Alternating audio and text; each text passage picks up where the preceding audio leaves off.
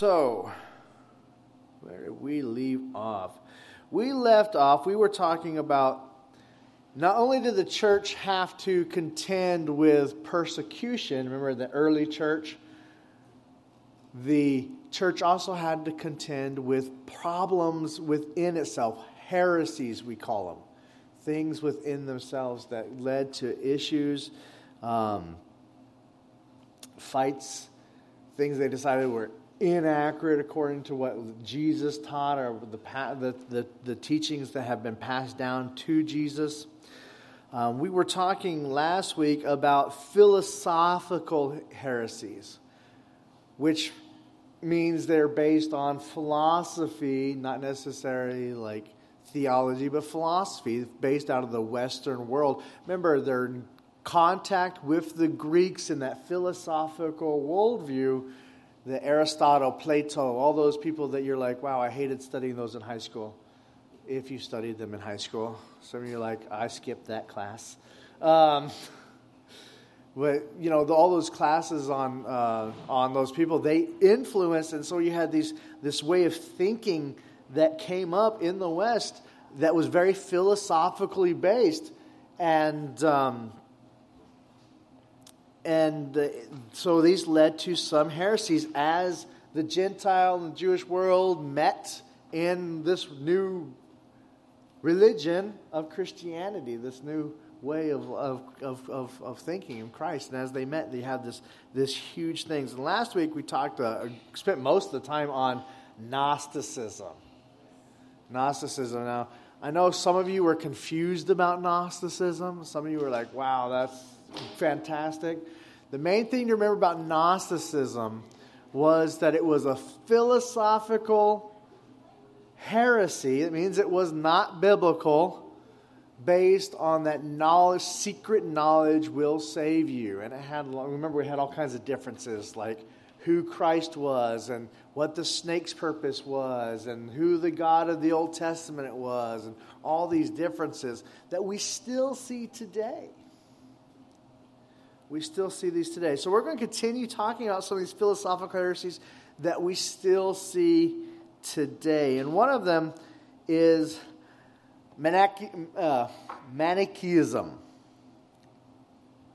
And that's a really big word because it actually means um, the, it was, it's actually named after Manichaeus or Mani, the, the founder. That's why it has its weird name because the founder's name was Mani. Um, and this is another one of those heresies that came up that the church had to contend with. And it was a, a it's similar to Gnosticism. It came out around the middle of the third century, um, say 250, that area not exactly 250, but around there, AD 250, around that time period. Um, and uh, this religion, this, this, well, not religion, this branch of this heresy of Christianity was a combination of Christian thought with a religion called Zoroastrianism. Now, who has heard about Zoroastrianism? I'm not going to go through Zoroastrianism, but who has heard of it? Yeah, you've heard of it? That's fantastic. Who knows what it is? Can you tell me about it? Okay. Anyone tell me about it?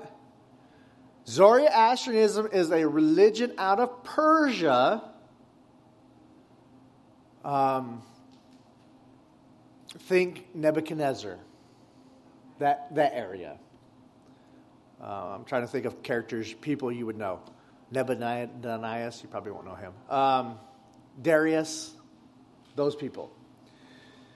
Um, Zoroastrianism is a religion that is um, similar to Christianity, but very, very different as well. It is dualistic and monotheistic at the same time. duo, duo and mon they have one God that has two aspects that are always at war with each other.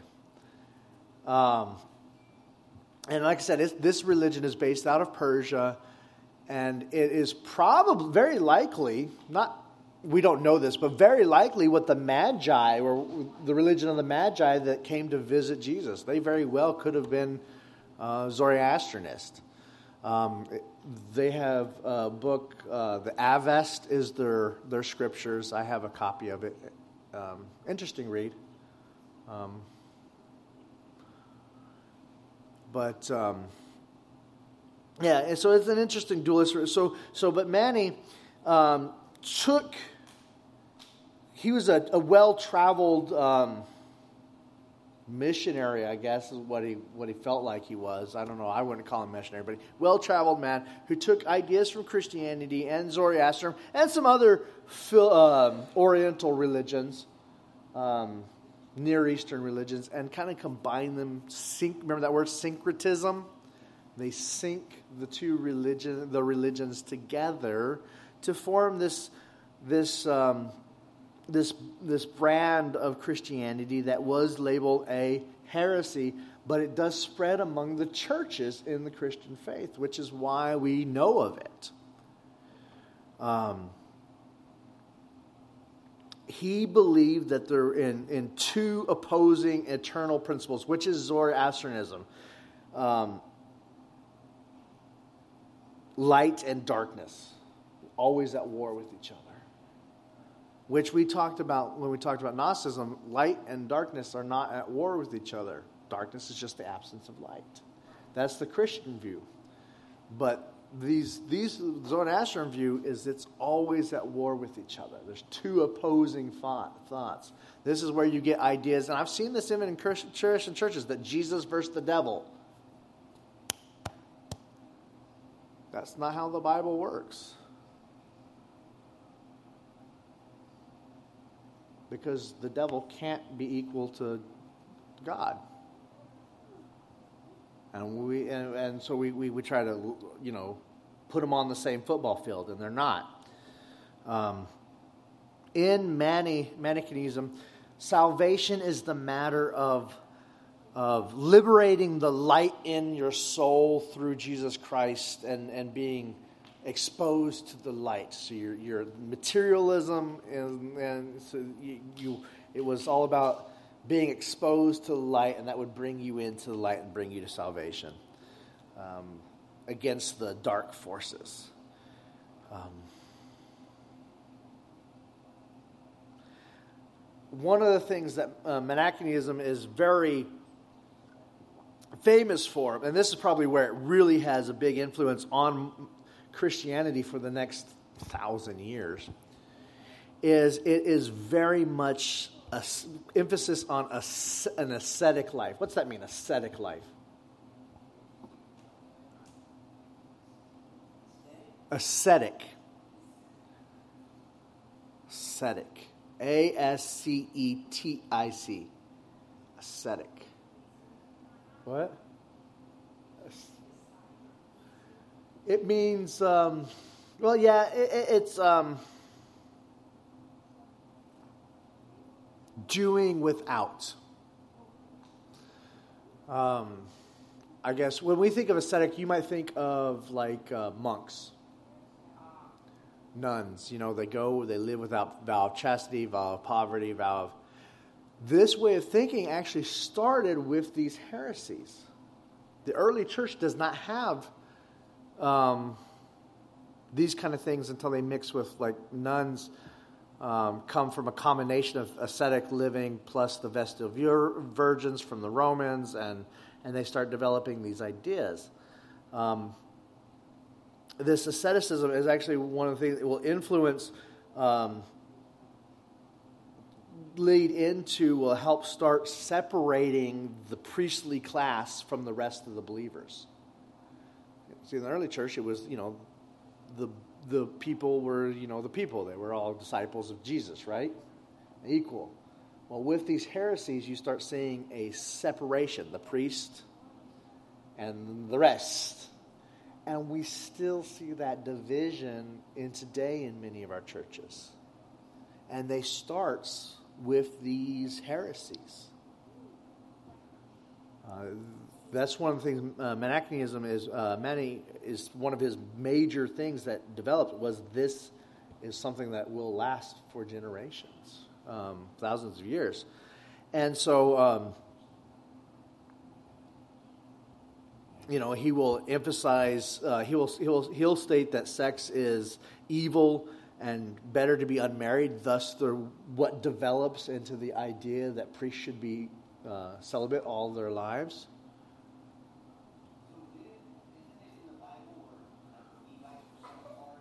Absolutely. They were, but then, and, but, but, and you could say that was the priesthood, but that was the Levite tribe. And, and so when Judaism came, when Christianity came around, they don't have a Levitic tribe. You have people that become priests. And so, the, yes, that's where some of this comes from, is they were taking like, oh, well, we're joining the priesthood, so we should be more like the Levites. Um, but that was not like the, Paul's way of thinking. He didn't separate himself in that way. Um, he didn't say, Timothy, you got to be like a Levite. And so this is where that kind of starts things coming up, things start coming up. Um, as I said, it will develop over time. They'll they'll take it from the heresy and then bring it back in using verses like this to continue on a practice that they actually like in a way. And so it lasts for thousands of years. Um, even Augustine, which I don't know, we'll talk about Augustine in a little while, not today, but a little while. Um, many of you guys have heard of Augustine. Um, he was one of the St. Augustine, maybe. Uh, his Confessions is very famous. If you've not had a chance to read St. Augustine's Confessions, you should. It's a, a tough read, but it's a good read. Um, but um, Augustine's, uh, during his time where he was seeking the truth, was a disciple of the Manichaeisms for 12 years. Um, so it very much influenced his life. Now, he will eventually turn away from Mani's teaching, but it still he still carries that with him as he goes on. Some of those teachings, because um, you know we look at our own lives, we're we're not immune to what we you know even though we may disagree, we still carry some of those things we've learned from the past with us. Now, for the next one, I'm going to use the word mysticism. So I thought I'd better define that term. because we're not talking about illusionists doing magic tricks. Pick a card. um, mysticism comes in three forms. Um, one type um, in which the emphasis is no on how man comes to know God, um, and it's usually um, um, this type of mysticism is um, is to know God and uh, in immediate and, and comes directly to us through intuition or spiritual illumination. Um, reason and in some cases of the of type one in some cases the bible is even uh, sub beneath your own inner light in that first one.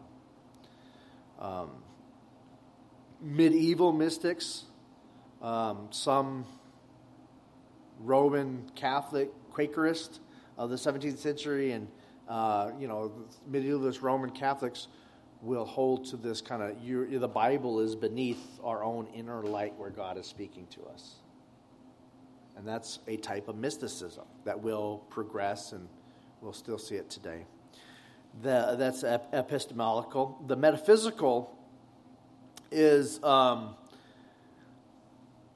is, is uh, the type of a mysticism in which the spiritual essence of man is thought to be absorbed mystically into the divine being, occasional uh, in occasional experiences and um, here and now. Um,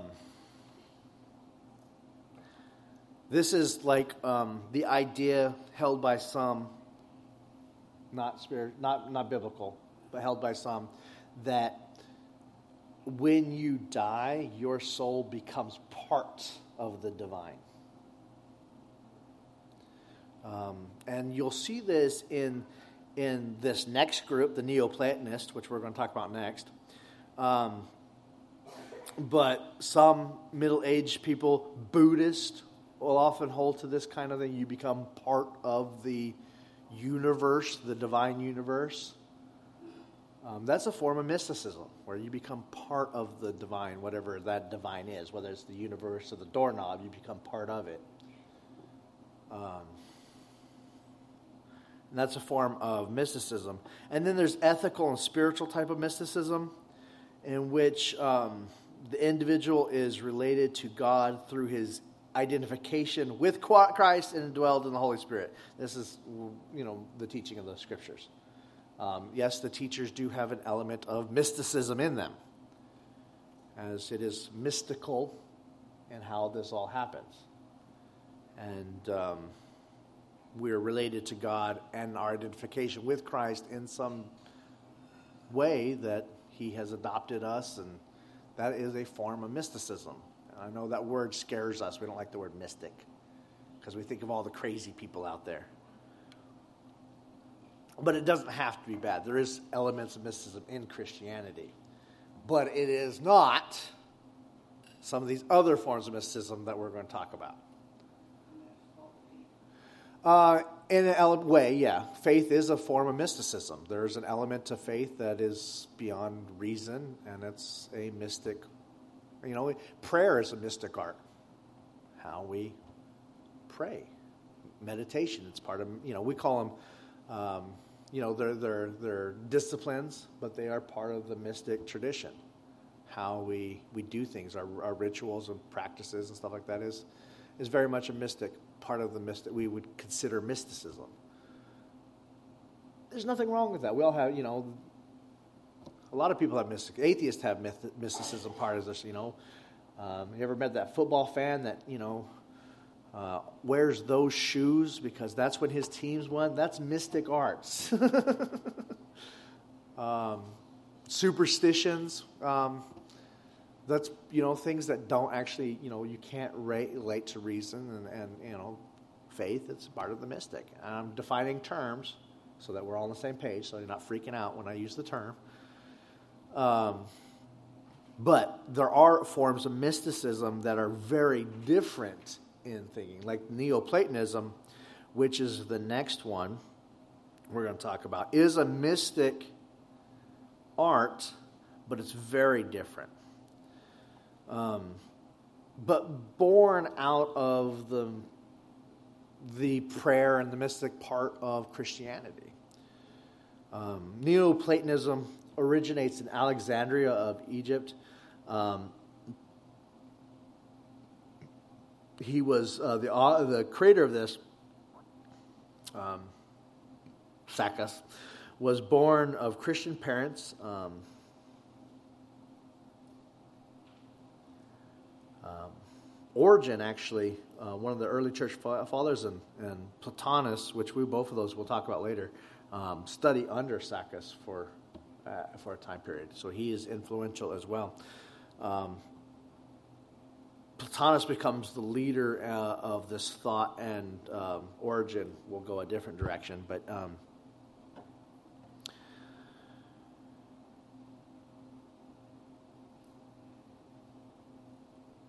Neoplatonists um, believe in an absolute being of transcendent source of all, which is really way hard for us to count on. All things is through this transcendent source. Uh, from all was created from the process of overflow of this source. The source was there and it created all things out of its overflow. Um, and like I said, this is part of the mystic trait. So it's not something that you're supposed to be like, that doesn't make sense. It makes sense. You have to think like a mystic. it may not make sense to you in your Western, mostly Greek philosophical, Platonic way of thinking, because we're very much Platonists or humanists. Um, in our way of thinking. And so this kind of um, the overflow or um, um, the overflow of of this being results in the creation of man as a reasoning soul and body. And the goal of the universe in their thinking was to reabsorb the divine essence from all that had come be combined. So, kind of a weird one. Um, this um, the, the but where this this this this uh, Neoplatonist becomes influential is because um, the, the, the mystical intuition that seeks to know God and be absorbed into the one becomes the experience of ecstasy that you're always seeking. You're always seeking. You know that mountain high? When you're in your religious mountain high, you ever been there after a camp event or you had that real spiritual moment and you're, you're that, that high? That's kind of the feeling, the ecstasy, the highest state one could be at. And so they're always seeking that moment. And, um, and it's at that state they're trying to is be absorbed into the oneness through these moments in their life. And um, they're always seeking that, that divine joy. And if they're just not there, they're not one with, with the, the source. They are. They're just chasing experience. And they're always, but they will do ritual patterns to invoke those way of feeling. Uh, and which isn't that uncommon. Think back about things that you do that make to, you know, make you feel good. You know, we have like retreats. Women, you guys go on the retreat, right? It leads to a state of where you know helps you grow together and have that emotional high and stuff like that. They go to a little more extreme than you guys do, but but we have those rituals to try to reach those those those experiences. They help renew us now. But when that becomes all of your life, is seeking these moments, then you you, you it gets caught up in just these ideas. And Augustine will inf- be influenced by this. Um, uh, the Emperor Julian, who's known as the apostate, I put that apostate, um, embraces this form of Christianity during his reign. Um, he only reigns from 361 to 363 and tries to make it the, the state religion. Um, Augustine uh, will, will Augustine will, will embrace it for a short period of time in his quest for the truth. Um, it will contribute, and like I said, it will contribute to the rise of mysticism in Christianity and provide an attractive substitute to, to um, for Christians um, who don't want to devote themselves to um, the full Christianity. They still want to hold on to some of their old uh, other other religions. They think this out. Um, Neoplatonism was going to die out early in the sixth, uh, sixth century. Um, but it, very influential uh, because it does lead to a mystic side of Christianity. And even though it, it doesn't take real hold, it leads to some of its teachings being brought into the mainstream to bring in a mystic side of Christianity. Um, so it has its influences there. But not only did they have, early Christians have philosophical heresies they have to deal with, they also have to deal with theological errors. Isn't this one of those things we're always struggling with, right? And it's okay to have these discussions, right? Because sometimes we don't agree on things. And sometimes those things are just disagreements and they're okay, and sometimes they're not okay. You know, they're theological errors. Um, and sometimes we take things that would be okay and we make them theological errors and they're not that big of a deal, but sometimes we need to take them this way. Sometimes we let things come in that really are bad. Um,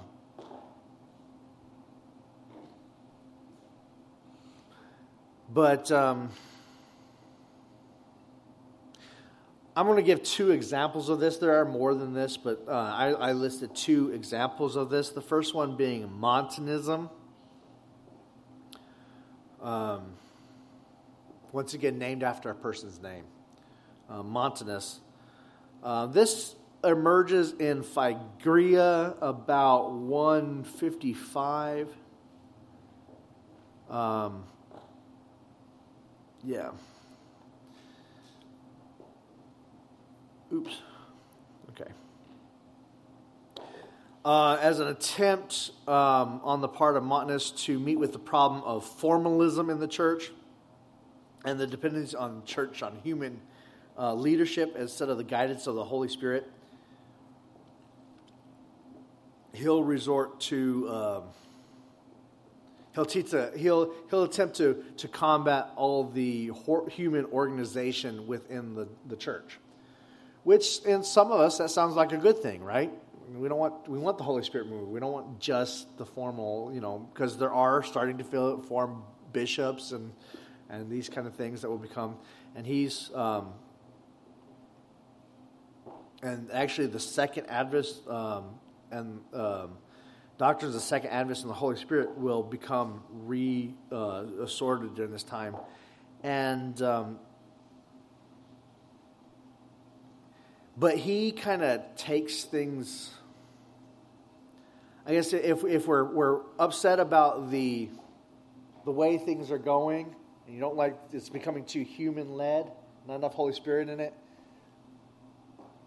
he doesn't find like a middle ground. He like swings all the way, like like too far this way, and that's where he really ends up problem. He just swings, you know, like because they are starting to see things like the the the Pope system starting to the bishops and all that stuff are, are forming, and he's you know, he doesn't like that, and so he wants, but he swings it too far, and he actually bec- um, um, becomes known as um, he he says um, that he is the the voice of the Father, the Word, and the Paraclete. He's the voice of the Father, Son, and the Holy Spirit. Um, he uh, is going to decide that he and these um, and, and, his uh, his prophets uh, with him, um, Maximilla and uh, Priscilla, are going to um, going to preach, and and they advocate uh, chastity, which means no sex. They uh, they advocate martyrdom. You should seek to be martyred. Um, fasting to the extreme, not like, um, you know, there's been cases we've seen where they've starved themselves in their fasting to the point of death, um, which was seen as a good thing in their way of thinking to starve yourself to fast to the point of death. Uh, he prophesied that the heavenly Jerusalem would soon descend on their hometown of Phrygia. Uh, uh, uh um, so he, he kind of said that, that, the end is now. He was one of those the end is now people. Um, you know, the second Jerusalem, be a new heaven and new earth, and second Jerusalem. The end is now. It's going to be here. We don't need to be having sex. We don't need to be having families. We don't need more uh, marriages because God's here like now. And uh, we still see those kind of people today, don't we? My question is how thin is the line between theological errors and out. Um, well, the, the, the, it will be decided by the church, really. Um, some of these theological errors are straight up blasphemies, and some of these are just uh, misinterpretations of the scriptures. Um, he is misusing the scriptures um, to be the voice of the Father, the Word and the Paraclete.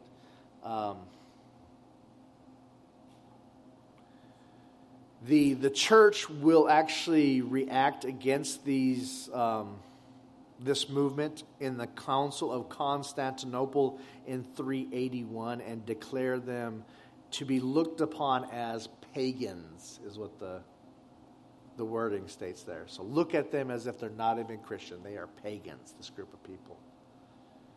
Um, but Tertullian, which is one of my favorite church fathers, uh, he actually found this new group become appealing becomes a Montanist, um, which I, I, didn't like, but I like his works. Um, his movement was strongest in Carthage and the eastern islands. Um,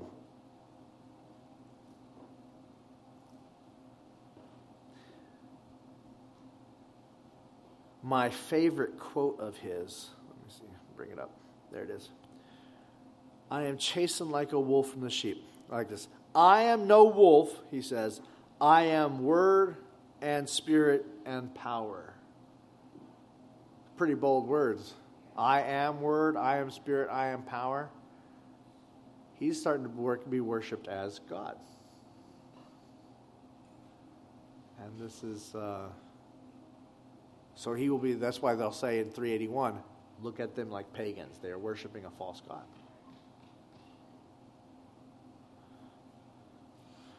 Um, monarchianism. Um,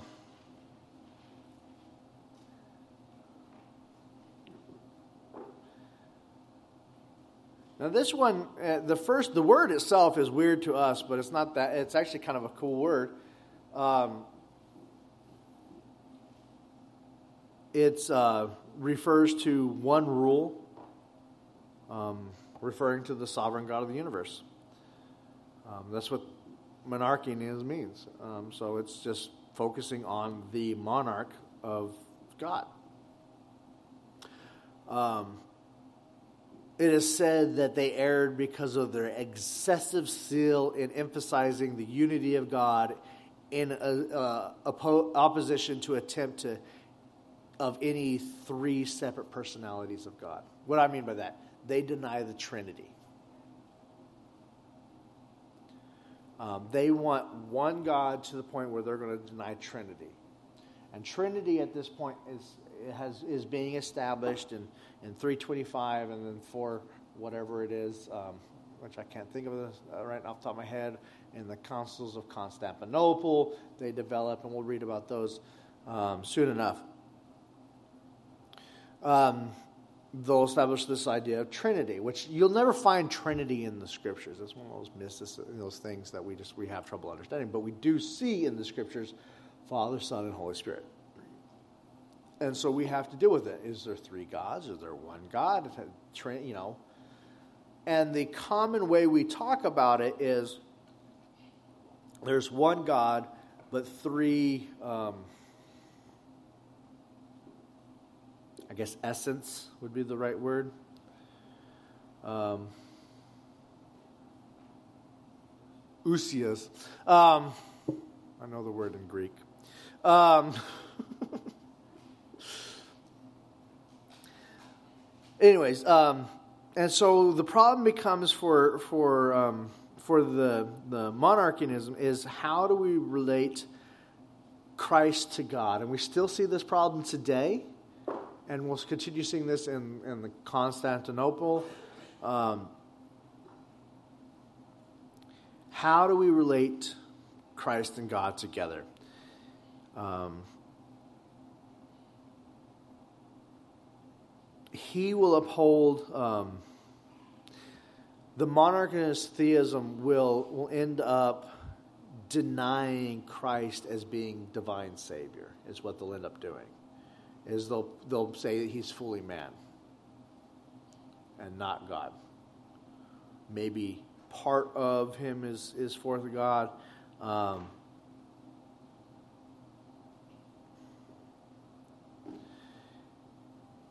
he will say that um,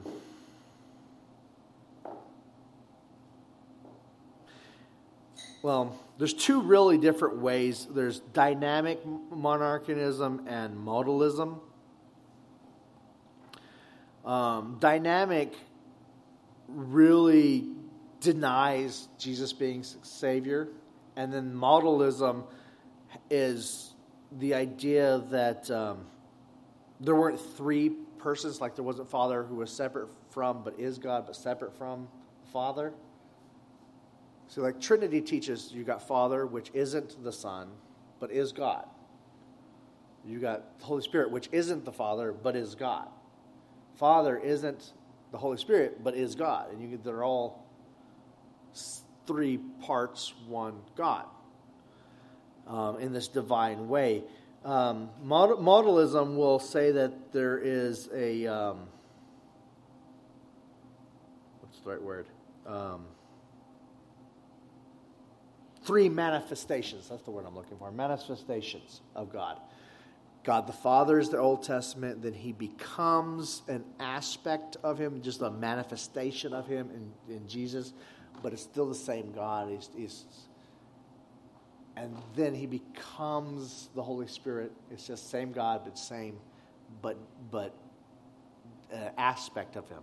Like uh, uh, a man may be, you know, is the child, then becomes the father, then becomes the grandpa. It's three aspects of the same person, three manifestations of the same God, which denies that there could be the Father, the Son, and the Holy Spirit at the same time. And modalism doesn't believe that there's three God, three personality, Father, Son, Holy Spirit, three Trinity at the same time. And so it becomes looked upon as a heresy. Um, because it does deny when, when Jesus is there at the cross, his Father, the Son, and the Holy Spirit. Well, how do you deal with that? If it's just the same aspect. So all, all three manifestations are there at the same time, but there's just one God. And, but it's not like Jesus talking to himself, is basically what they'd say. Um, that's modalism. So, um, and, and I know you guys aren't going to memorize these names, and that's okay. But the, the, the important part about this is we still see a lot of these same heresies, theological arguments. Even today, we still see these things come up over and over and over again. Um, watch TikTok, you'll say, well, they, they come up, well, you know, God did this. And then you can go back and say, well, that's actually modalism that they dealt with in 381. um, and, um, and, and, and whatnot. So you're going to still see these kind of these kind of these kind of problems arise. Um,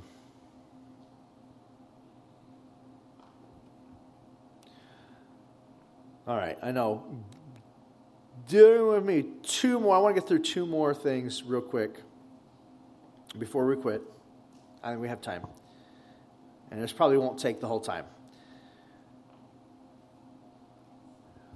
Not only did they have theological errors to deal with, not only did they have persecution to deal with, not only did they have heresies to deal with. Not only did they have inter-church fightings, they also had schisms. Which is where the church, ecclesiastical just means church, the church splits. We like to, you know, we look at ourselves today and say, well, we got the Baptists and the Methodists and the, and we think it's new. From the very beginning, you were having church splits where they didn't agree with this part of your theology, but they don't like they're not hate you. They just don't agree with you on this part. We can't worship with you. We're going to split and become this one.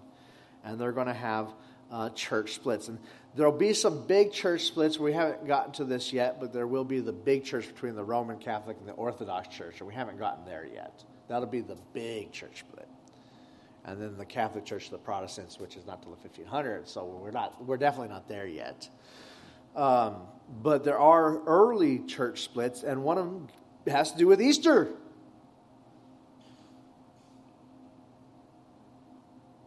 When do we celebrate Easter? In April? March or April?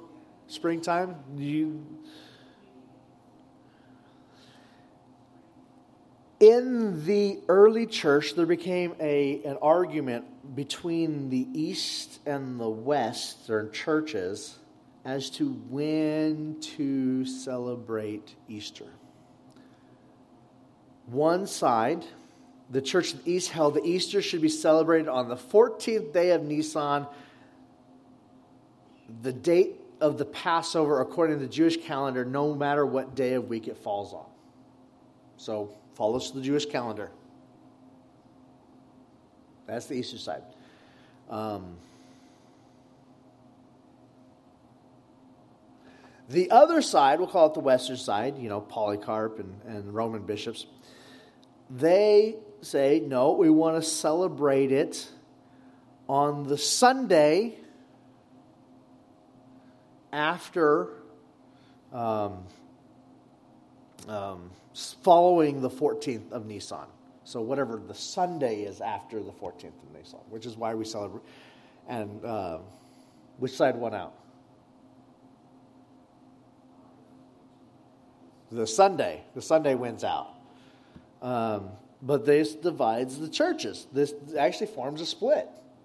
What day do we celebrate Easter on? The rising of the Christ? Do we celebrate no matter what day it is after the 14th day of the Nisan, which is for the Jewish calendar, or do we celebrate it on Sunday, the, the first Sunday after the 14th of Nisan? And we, we think of it like no big deal. We celebrate, we celebrate it this day, but it, it becomes a very big deal. Um, me and um, my wife, uh, we we're talking about how I, as a, as a parent, I would almost prefer if we moved Halloween, or trick or treating at least, to the Friday night, uh, the last Friday night of the month. It makes more sense to me. The kids don't have school the next morning. And uh, as a parent, it sounds great to me. But then the people arguing, no, it happens on All Hallows Eve. That's where Halloween comes from. And, and can you imagine? And, and that's just uh, a generic Halloween uh, holiday about, you know, getting, what day do we give our kids candy? Can you imagine a, a holiday as ripe as Easter as the day we should celebrate it in as forming a how big of an argument this could form. And people form very deep connections to what day it is. Do we follow the Jewish calendar of Jesus, or do we do it on Sunday because that's the Lord's Day. And it becomes a very big issue.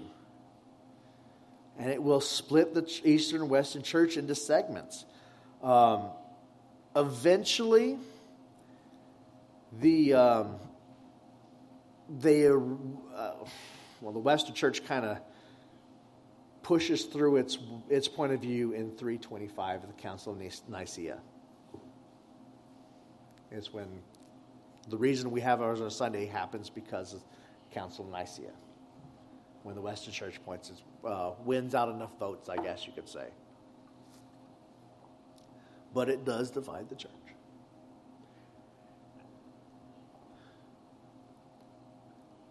Last one. This is another split.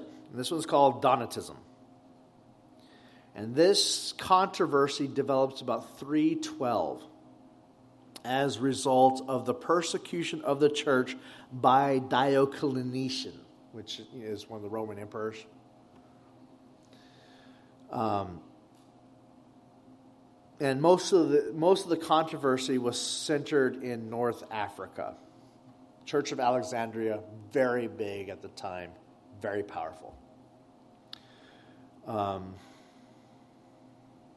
yeah. Donatism, heresy.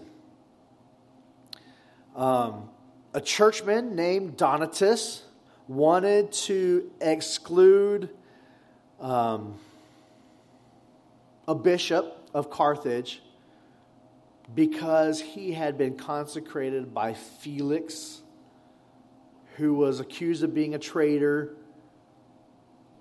during the Diocletian persecution.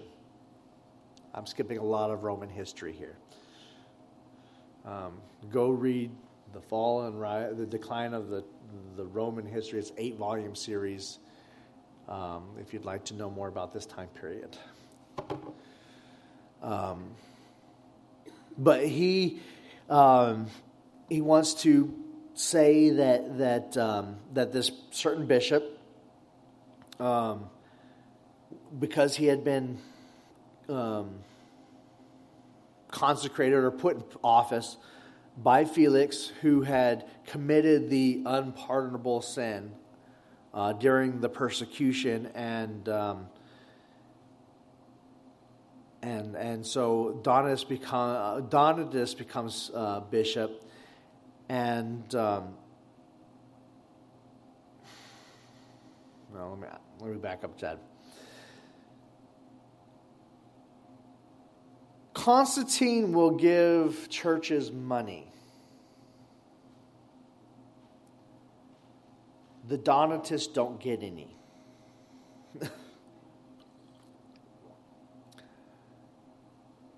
and this will start a, a, a kind of a, a um, they don't receive aid and they don't get to become part of the um, the the bishops and and it becomes a problem like which churches you know is this a church religion? Is this the you know it becomes a state what churches are part of the state and which churches aren't? Does the state rule the, the church? And we start having these arguments. The Donatists are arguing against this position, and Augustine comes in and, and has words with them, and um, um, and but Donatist begins to question this bishop and saying, well, he is not morally pure because he was concentrated by an immorally poor person, and therefore he can't give the sacraments. Lord's Supper, baptism, marriage. Um, and so the Donatists begin to say that in order to receive the sacraments, you have to be done from a morally pure person and who's someone that's completely pure. The problem becomes in their teachings is who is pure. And how do you decide who is pure? And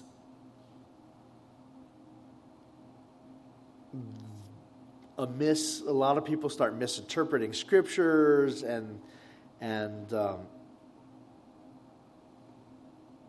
and, and and they start using scriptures to point to their point of view and this person that person that person can't do it and this person can and and they start fighting with it, and it becomes a, a church fight as to who can give scriptures, who can do the sacraments.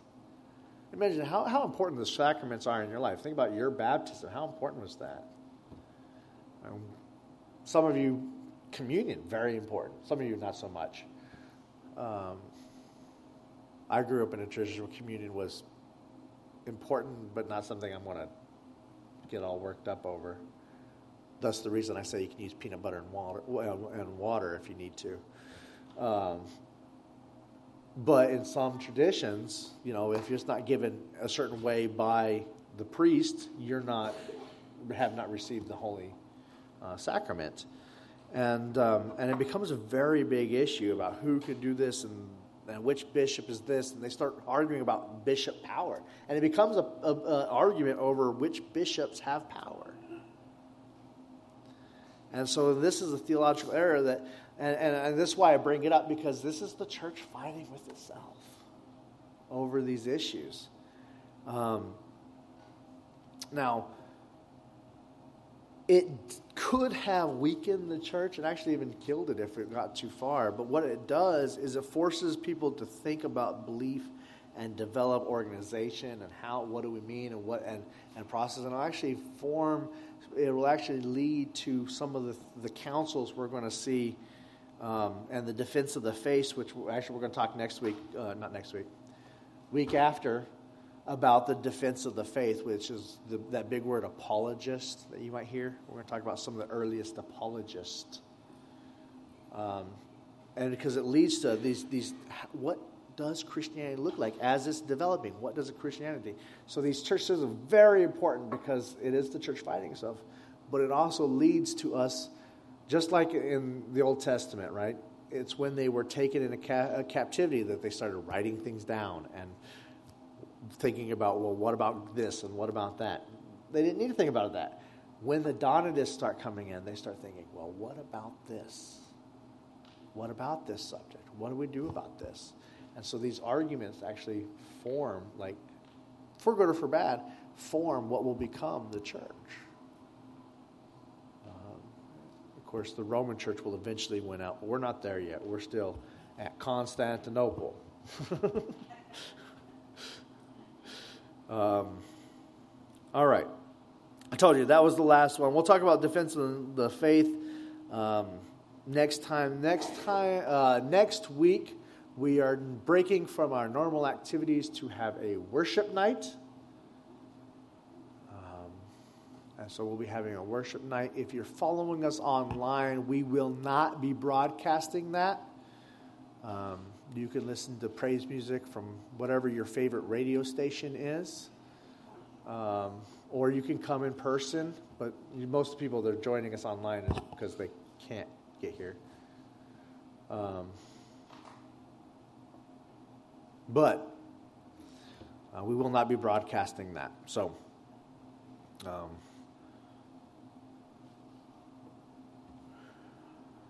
uh, do we have any questions about what we talked about today? I know it was a lot of material, but we still see these things as very long lasting heresies. No, no, no. All right, would someone pray us out?